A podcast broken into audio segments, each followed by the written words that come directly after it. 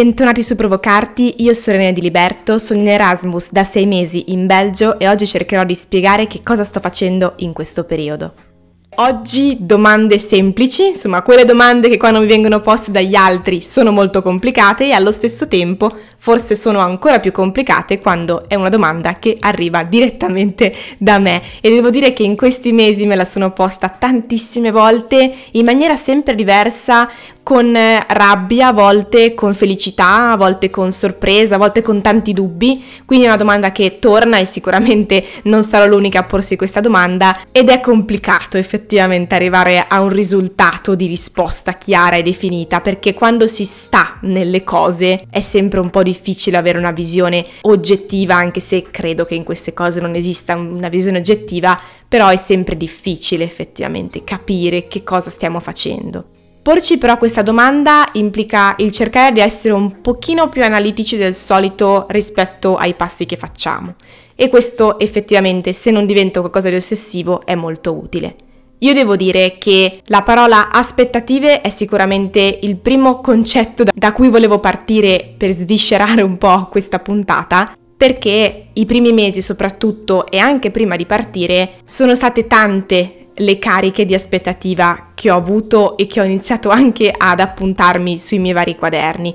Insomma, mi, mi dicevo, cavolo, dovrò fare questo, dovrò arrivare a questo risultato, fare questo passaggio, passare da quest'altra parte a livello di tecnica, a livello di approccio alle cose. Vero, insomma, ho pensato a tantissime cose, credo anche che sia sano e normale in un certo senso, però come sempre l'aspettativa poi ha un lato positivo e anche un lato negativo, cioè quello che poi quando affronti effettivamente il tempo che hai a disposizione, se ti fai venire l'ansia di non, gest- di non saper gestire il tempo in un certo modo, di non sfruttarlo in un certo modo, poi tutto quanto prende una piega complicata, una piega che quasi non ti fa vivere effettivamente quello che stai, e sottolineo questo verbo, vivendo.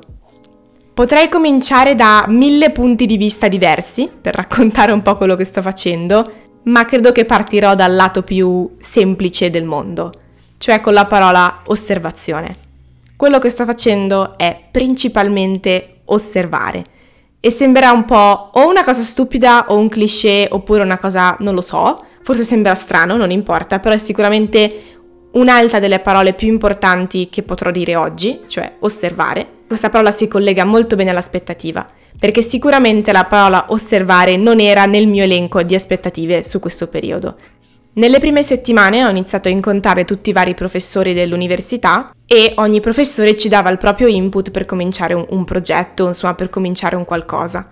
Uno di questi professori ci aveva chiesto di stare un po' nell'ambito di quello che era appunto l'osservazione a livello di immagini, però è stata un'affermazione in realtà molto molto generica che io non sapevo bene come prendere, ho detto boh, vabbè, ci penso. Poi in realtà tornando a casa, molto semplicemente, camminando, non avevo ancora la bici le prime settimane, poi l'ho, l'ho presa dopo, ho iniziato a guardarmi intorno, come spesso capita quando non si sa dove si è esattamente, poi insomma chi mi conosce sa che non ho assolutamente senso dell'orientamento, ma se c'è una cosa positiva che ho quando cammino è avere una memoria fotografica, cioè mi ricordo le cose che ho intorno. Poi il problema di non avere l'orientamento è che non mi ricordo l'ordine, quindi mi perdo facilmente, insomma. Ripeto, chi mi conosce sa benissimo quanto io mi perda, eh, insomma, facilmente. Immaginatevi se sono in una città, in un paese che non conosco, alle, insomma, Google Maps migliore amico sicuramente dei primi tempi e poi per sempre. Ma vabbè, a parte questo, effettivamente io camminando per poi rientrare a casa ho iniziato a guardare per terra, come spesso capita, e lì in realtà è cominciato il mio, il mio, lavoro di questo periodo inconsapevolmente. Io avevo sempre e ho sempre con me insomma, una piccola macchina fotografica. Insomma, questo periodo me la sono un po' imposta ad averla dietro per dire, vabbè, facciamo insomma materiale in qualche modo. E ho cominciato effettivamente a guardare per terra in tutti i sensi, adesso non so come dirlo in maniera più intelligente, ma um, mi hanno attirato tantissimo tutto quello che sono la segnaletica orizzontale di Gantt.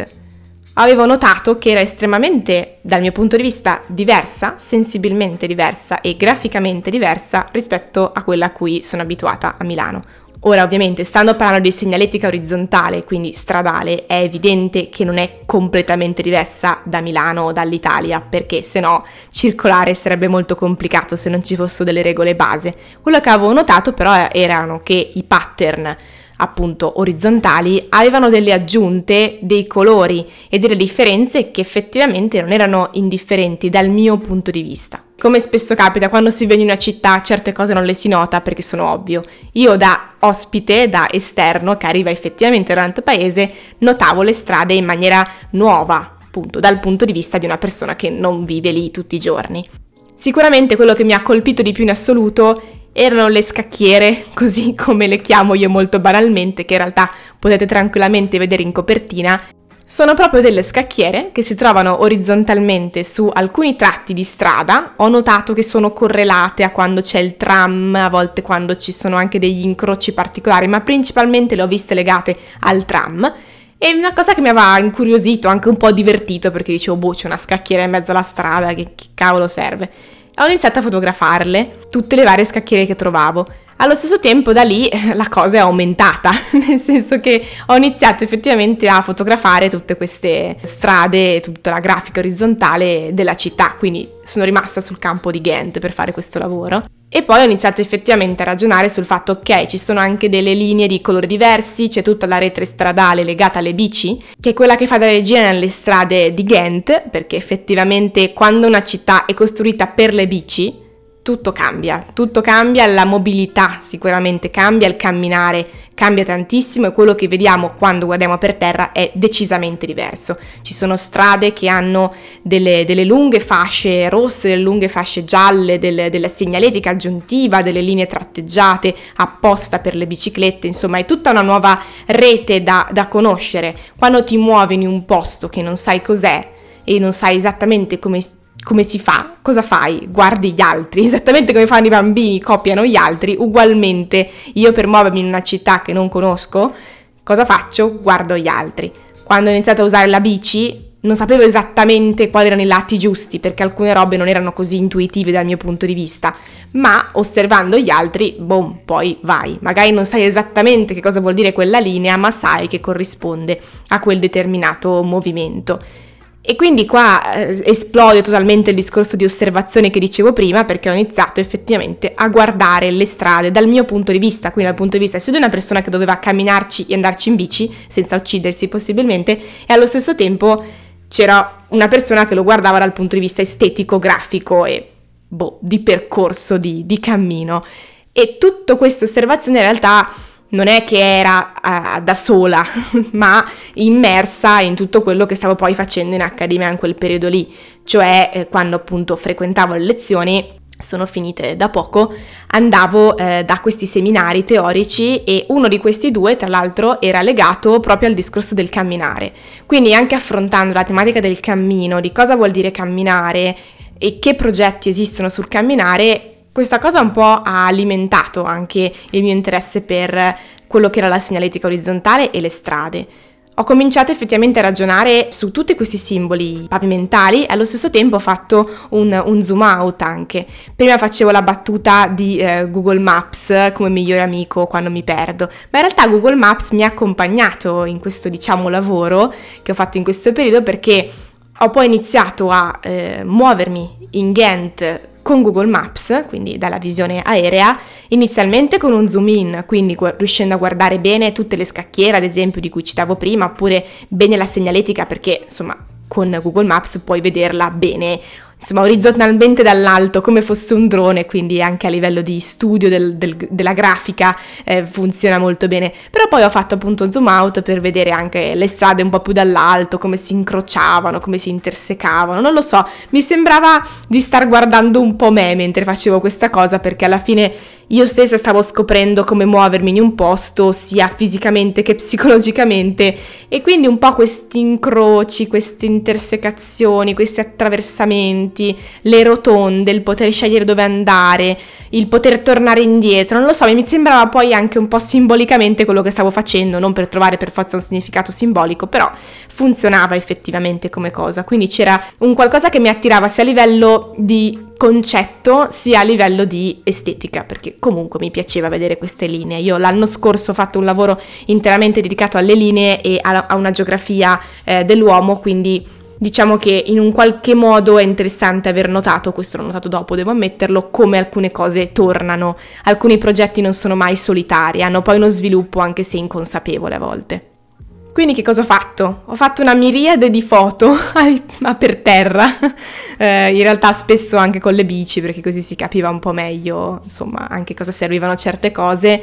Ho iniziato a raccogliere iniziato ad osservare, a raccogliere cose, tantissime. Una delle prime cose che mi ha colpito quando sono arrivata in accademia e quando ho guardato gli altri studenti e quando ho ascoltato gli altri docenti era questo concetto di collection, cioè spessissimo veniva utilizzata questa parola, quindi raccolta, collezione, quasi accumulo, ma non in senso negativo del termine.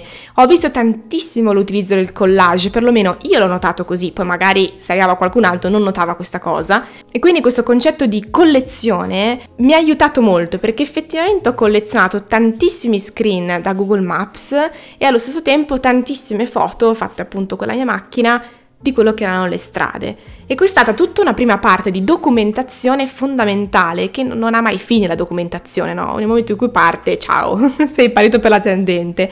Allo stesso tempo ho iniziato a sketchare, ho iniziato a disegnare mi viene da dire più sketchare che disegnare, però insomma prendetela un po' come volete, queste strade. Qui ho iniziato con la penna, semplicemente la mia penna Big Orange, penna preferita se così si può dire, ho iniziato a disegnare queste strade sui vari quaderni che mi sono portata in giro, eh, ragionavo un po' su questa intersecazione di linee, insomma poi sono uscite delle mappe alla fine, in un certo senso, delle mappe che si appunto intersecavano, ragionavano, si giravano su, si contorcevano su se stesse molto metodologiche spesso, cioè insomma quando partivo per la tangente con la penna non mi fermavo più, quindi sicuramente è stato proprio un percorso in tutti i sensi perché ho guardato quello che era la strada e mi sono sicuramente mossa anch'io in questo periodo. Quindi ho fatto questo, cioè sembrava un po' assurdo da dire così, ovvio non ho fatto solo questo, ho fatto dei corsi teorici, ho studiato tantissimo, un cor- insomma uno dei corsi che più ho amato devo dire è stato il corso di design, che insomma è stato il corso che mi ha dato più soddisfazione a livello teorico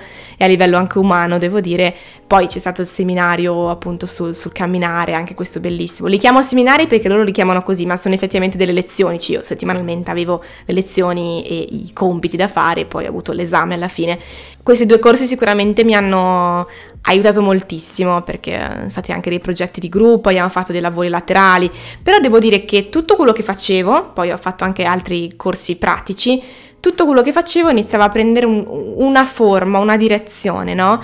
Una cosa che mi è stata detta da un professore della mia accademia, insomma, italiana, prima di partire è stata: Guarda, vedo che tantissimi Erasmus quando partono si perdono per la tangente perché si trovano di fronte magari a un'accademia che ha tante possibilità e quindi totalmente panico e insomma si perdono totalmente. Devo dire che questo consiglio non, non l'avevo capito all'inizio, poi l'ho capito, perlomeno l'ho, l'ho preso in qualche modo e è stato forse uno dei consigli più utili che mi abbiano dato. Perché effettivamente così, quando arrivi in un posto nuovo è tutto un casino, tutto mille cose, mille stimoli che vanno tutti quanti presi assolutamente, però poi va un po' a cadere nel lato negativo del concetto di aspettativa e in cui rischi poi magari di non fare niente allo stesso tempo perché è quel tutto che poi in realtà è un niente. E in un certo senso nel momento in cui io ho provato questa attrattiva strana per questa segnaletica, tutto quanto è come se avesse preso una nuova forma, no? Non so se capita spesso no? che quando si scopre una roba nuova la si vede poi ovunque, no? magicamente tutti hanno quella cosa nascosta da qualche parte ed è, ed è particolare come nel momento in cui inizi a studiare una cosa la vedi ovunque. È stato un po' così per le strade, per le mappe, insomma per, per tutto quello che, che ho osservato in questo periodo. Devo dire che questo concetto anche di eh, collection che dicevo prima è stato molto utile come approccio. Io sono sempre stata eh, una persona che quando progetta va molto dritta, nel senso ok, ha l'obiettivo, va e punto. Quindi tutta la progettazione che fa nel, nel mezzo, che è tanta, è però finalizzata. Mentre quello che ho fatto in questo periodo è stato allenarmi, iniziare un allenamento, perché prima non, insomma, se non si fa una cosa bisogna prima allenarsi, non è che si può aspettarsi da, di farla totalmente da un giorno all'altro. Questo allenamento al collezionare, tra virgolette, cose a livello di immagini, in questo caso, oppure a livello di disegni, a livello di input scritti, quindi ho tenuto parecchi quaderni in questo periodo rispetto ai miei standard, perlomeno, con cui tenevo traccia di tutto quello che pensavo. e la maggior parte dei poi lavori che ho fatto dopo sono tutti quanti derivati da questi quaderni. Ora, non è una novità avere dei quaderni in cui si fanno sketch, però per il mio metodo è sempre stato un quaderno finalizzato a un obiettivo preciso, mentre in questo caso i quaderni che ho fatto sono stati non finalizzati necessariamente a una cosa precisa. Se c'è una cosa che ho imparato qui, ce ne sono tante, a livello artistico sempre, è quella di non bloccare il processo creativo in un'unica via, ma di pensare a quella soluzione come potrebbe funzionare in cinque ambiti diversi. Perché spesso pensiamo, ok, devo fare delle illustrazioni per un libro, punto.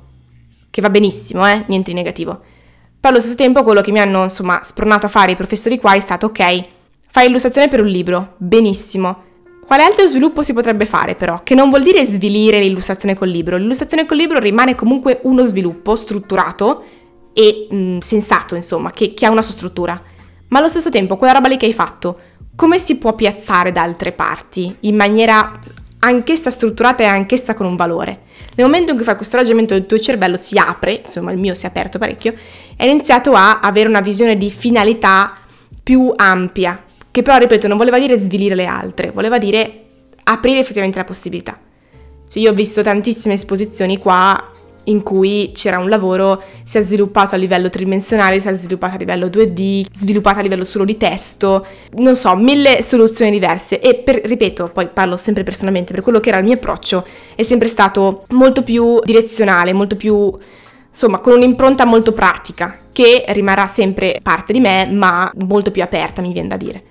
Proseguendo un po' con questo concetto di osservazione, in un certo senso sono rimasta su questa cosa ma l'osservazione non finisce mai, come spesso insomma capita. Poi ho trovato un po' una parola eh, guida, se così si può dire, che ha effettivamente mosso e dato un senso quasi a questo, tutta questa osservazione. Anzi, sono due le parole importanti. La prima è sicuramente la parola che poi ho messo in copertina.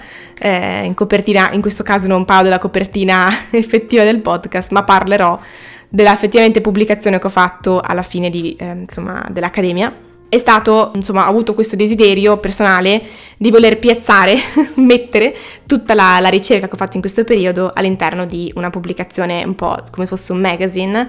Il titolo è Encounter, che è effettivamente la parola che ha guidato tutto il mio lavoro di questo periodo. È in inglese perché evidentemente la pubblicazione dovevo farla in inglese, quindi la parola è questa per forza. Però è una scelta mia, ovviamente. Credo che la parola encounter, che vuol dire incontro, però non è l'incontro tipo meeting di lavoro, è un incontro molto più umano, molto più, non lo so, mh, mm, sensibile, forse mi viene da dire. La parola incontro è un po' la parola chiave di, di, tutto quanto, di tutto quello che concerne sia un discorso artistico sia un discorso più umano di questo periodo.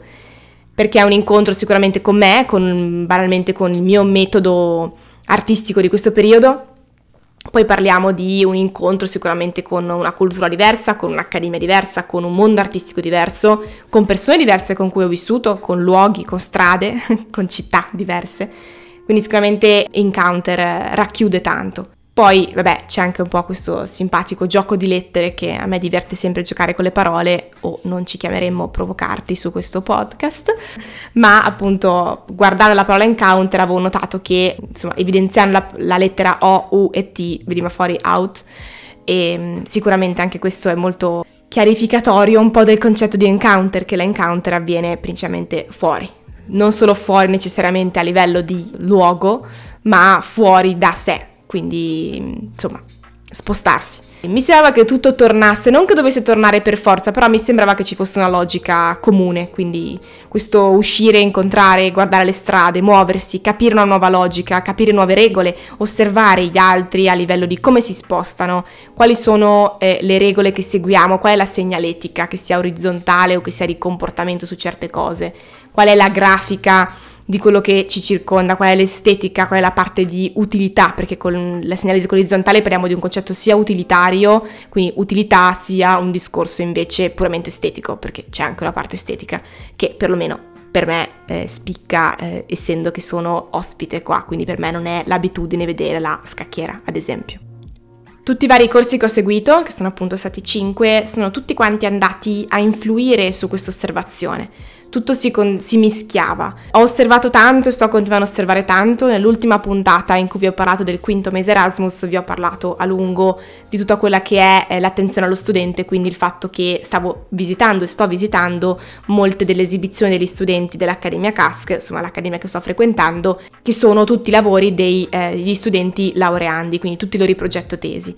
Ecco, vedermi per un'intera giornata quello che sono i lavori degli altri dipartimenti, che sono dipartimenti che c'entrano col mio, oppure totalmente diversi come il conservatorio, che fa sempre parte della mia accademia, oppure proprio dipartimenti effettivamente diversi, da design a grafica a eh, storyteller a um, archiviazione a insomma mille scultura, tutto quello che volete, insomma tutti gli indirizzi che mi vengono in mente è interessantissimo perché è un'osservazione di uno stile che è necessariamente diverso da quello a cui sono abituata io insomma in Italia vedere un, questo confluire di tante cose. Ecco, qua ho sentito tanto il confluire di più materie, non ho sentito i dipartimenti come blocchi, ma ho sentito i dipartimenti come un confluire. Quindi anche qua torno su quello che dicevo prima, trovare più sviluppi di una cosa. Prima ho detto che le parole importanti sono state due. La prima è appunto Encounter, di cui vi ho già parlato, che è stato titolo di quello che è, insomma, anche questo piccolo magazine che ho creato, la seconda parola è la parola ricerca. Questo è italiano. sì, è la parola ricerca perché in realtà questa parola è quella che ha un po' dato pace a quello che sono state le aspettative di cui parlavo prima. Sono tante le cose che eh, mi ero segnata di voler fare, molte le ho fatte in realtà, ma tante sono andate a finire nella parola appunto ricerca. Perché a volte sottovalutiamo, anzi non parliamo in plurale, a volte sottovaluto, perché alla fine eh, insomma cavoli miei, nel senso che do la colpa a me per le cose che faccio io, non è che do la colpa agli altri. A volte sottovaluta quello che è il valore della ricerca.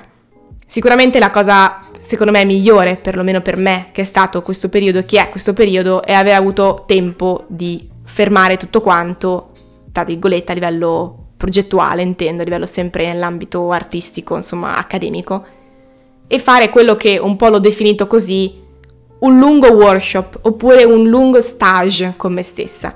Se ci pensiamo quando facciamo un workshop, di solito perlomeno per quelli che ho fatto io, magari ci approcciamo, che ne so, a una tecnica nuova, però il workshop ti dura tre giorni, non è che finisci il workshop e sai perfettamente quella tecnica. No, la cosa importante del workshop è che scopri che esiste quella tecnica, scopri che ha una funzionalità, scopri che ha una potenzialità. Ecco, questo periodo qui è stato ed è un lungo workshop.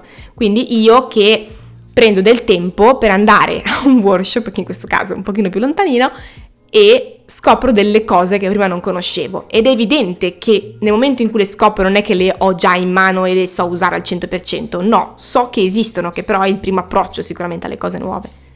L'altra cosa è, l'ho definito uno stage quasi, però ripeto con me stessa, perché sicuramente quando fai uno stage ti metti la prova su una serie di cose e allo stesso tempo sai che lo stage è anche un po' un periodo di passaggio, un pochino, no? O comunque che hai del tempo, perché lo definisco uno stage con me, mi sono effettivamente data del tempo per concentrarmi su quello che erano i miei interessi effettivamente a livello anche qua creativo.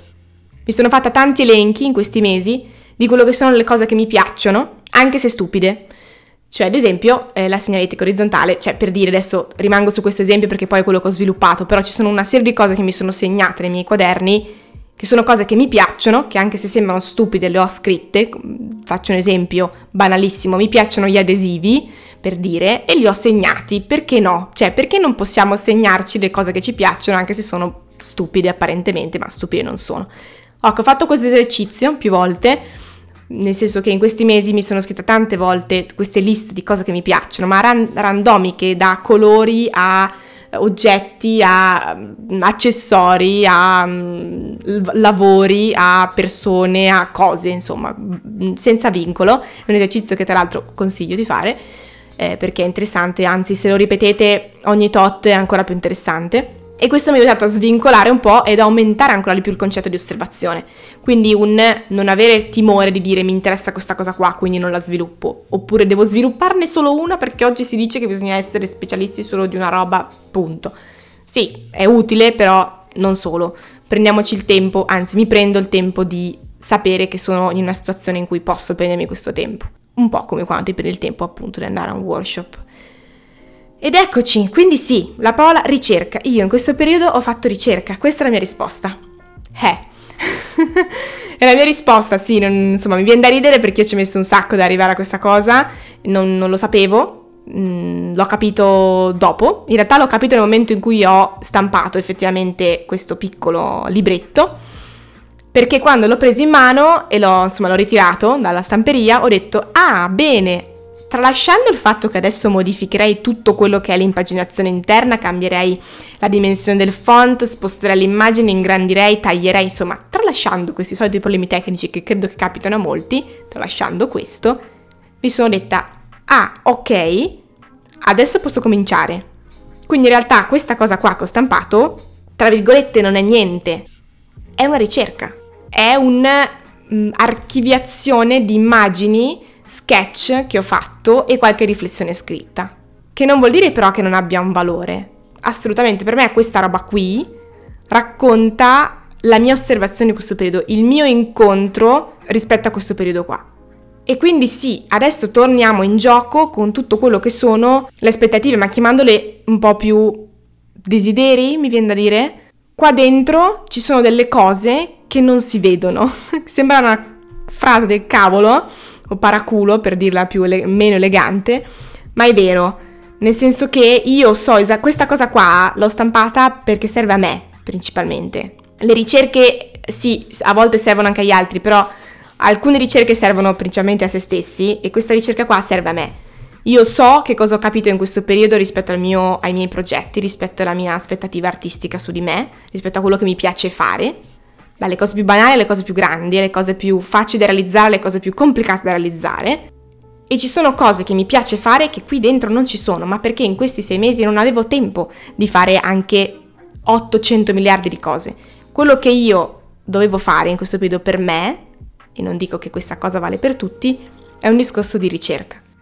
Non vuole essere una giustificante questa cosa, perché non lo è, nel senso che appunto oggi ho deciso di parlarvi di quello che è il valore della ricerca per me in questo momento, oltre al fatto che a me piace fare ricerca, c'è anche questo discorso. Non è che sono finita a fare ricerca per sport, sia una cosa utile, però allo stesso tempo a me piace fare ricerca, a me piace fare documentazione, a me piace fare progettazione. Però sì, la cosa interessante che ho effettivamente portato a luce è proprio il fatto che una volta stampata questa cosa era effettivamente il momento di cominciare delle cose. E questa è la cosa più interessante che ho realizzato sicuramente in questo periodo, con miliardi di cose che ho imparato con gli altri corsi, perché appunto oggi vi ho solo parlato di questo perché racchiude un po' tanti concetti. Poi ovvio che se volessi parlarvi di cosa ho imparato negli altri corsi teorici, negli altri corsi pratici, nei workshop che ho fatto effettivamente, nei, negli incontri con i docenti, negli incontri con gli studi di design, cioè potrei farvi un elenco infinito, però non avrebbe senso adesso tutto quello che però ho imparato anche negli altri corsi va a confluire qua dentro, quindi un discorso di incontro e osservazione, perché alla fine finisce tutto lì, perlomeno per me. Quindi niente, io spero che si sia un po' compreso mi sembra sempre di finire con questa frase le puntate, ma eh, sappiate che quando parlo di queste cose eh, non è mai semplicissimo per il semplice fatto che ci sono dentro a queste cose, quindi cerco di concretizzarle, cerco di dargli una forma e di formalizzarle. E il miglior modo per formalizzarle è stato arrivare a capire che questa roba qui è una ricerca, non è un progetto, non è il lavoro della vita, non è un lavoro artistico incredibile da mettere al museo, non è un'opera, no, è una ricerca. Punto. Se avete modo di fare ricerca, se avete tempo di farlo, se potete concedere questa cosa, fatelo. Ma la ricerca disinteressata dall'arrivare a un prodotto pubblicabile, vendibile, messo in mostra, artistico, quello che vi pare. Anche solo appunto il domandarsi cosa vi piace fare, anche se sono cose assurde o che sembrano non avere correlazione. Mi fermo perché sennò questo discorso non finisce più. Vi lascerò qualche immagine di quello che è un po' il magazine che ho messo in piedi, come già detto, principalmente per me. Quindi vi proverò a presentare un pochino in counter, ho detto anche out per gli amici. Io sono di Liberto, se sei arrivato qui fino in fondo, boh, in qualche modo fammelo sapere così per simpatia, mi fa piacere. Mi trovate anche su Instagram cercando Irene.diliberto, lì pubblico tantissime delle foto che ho fatto in questo periodo, anche un po' di cose diciamo extra che non, non potrei eh, raccontare qua perché hanno bisogno di un impatto visivo, quindi tutto il lato visivo è all'interno di Instagram spesso e volentieri. Grazie per aver ascoltato, Questo spazio è provocarti e ci sentiamo settimana prossima come sempre dalle 7 del mattino su tutte le piattaforme.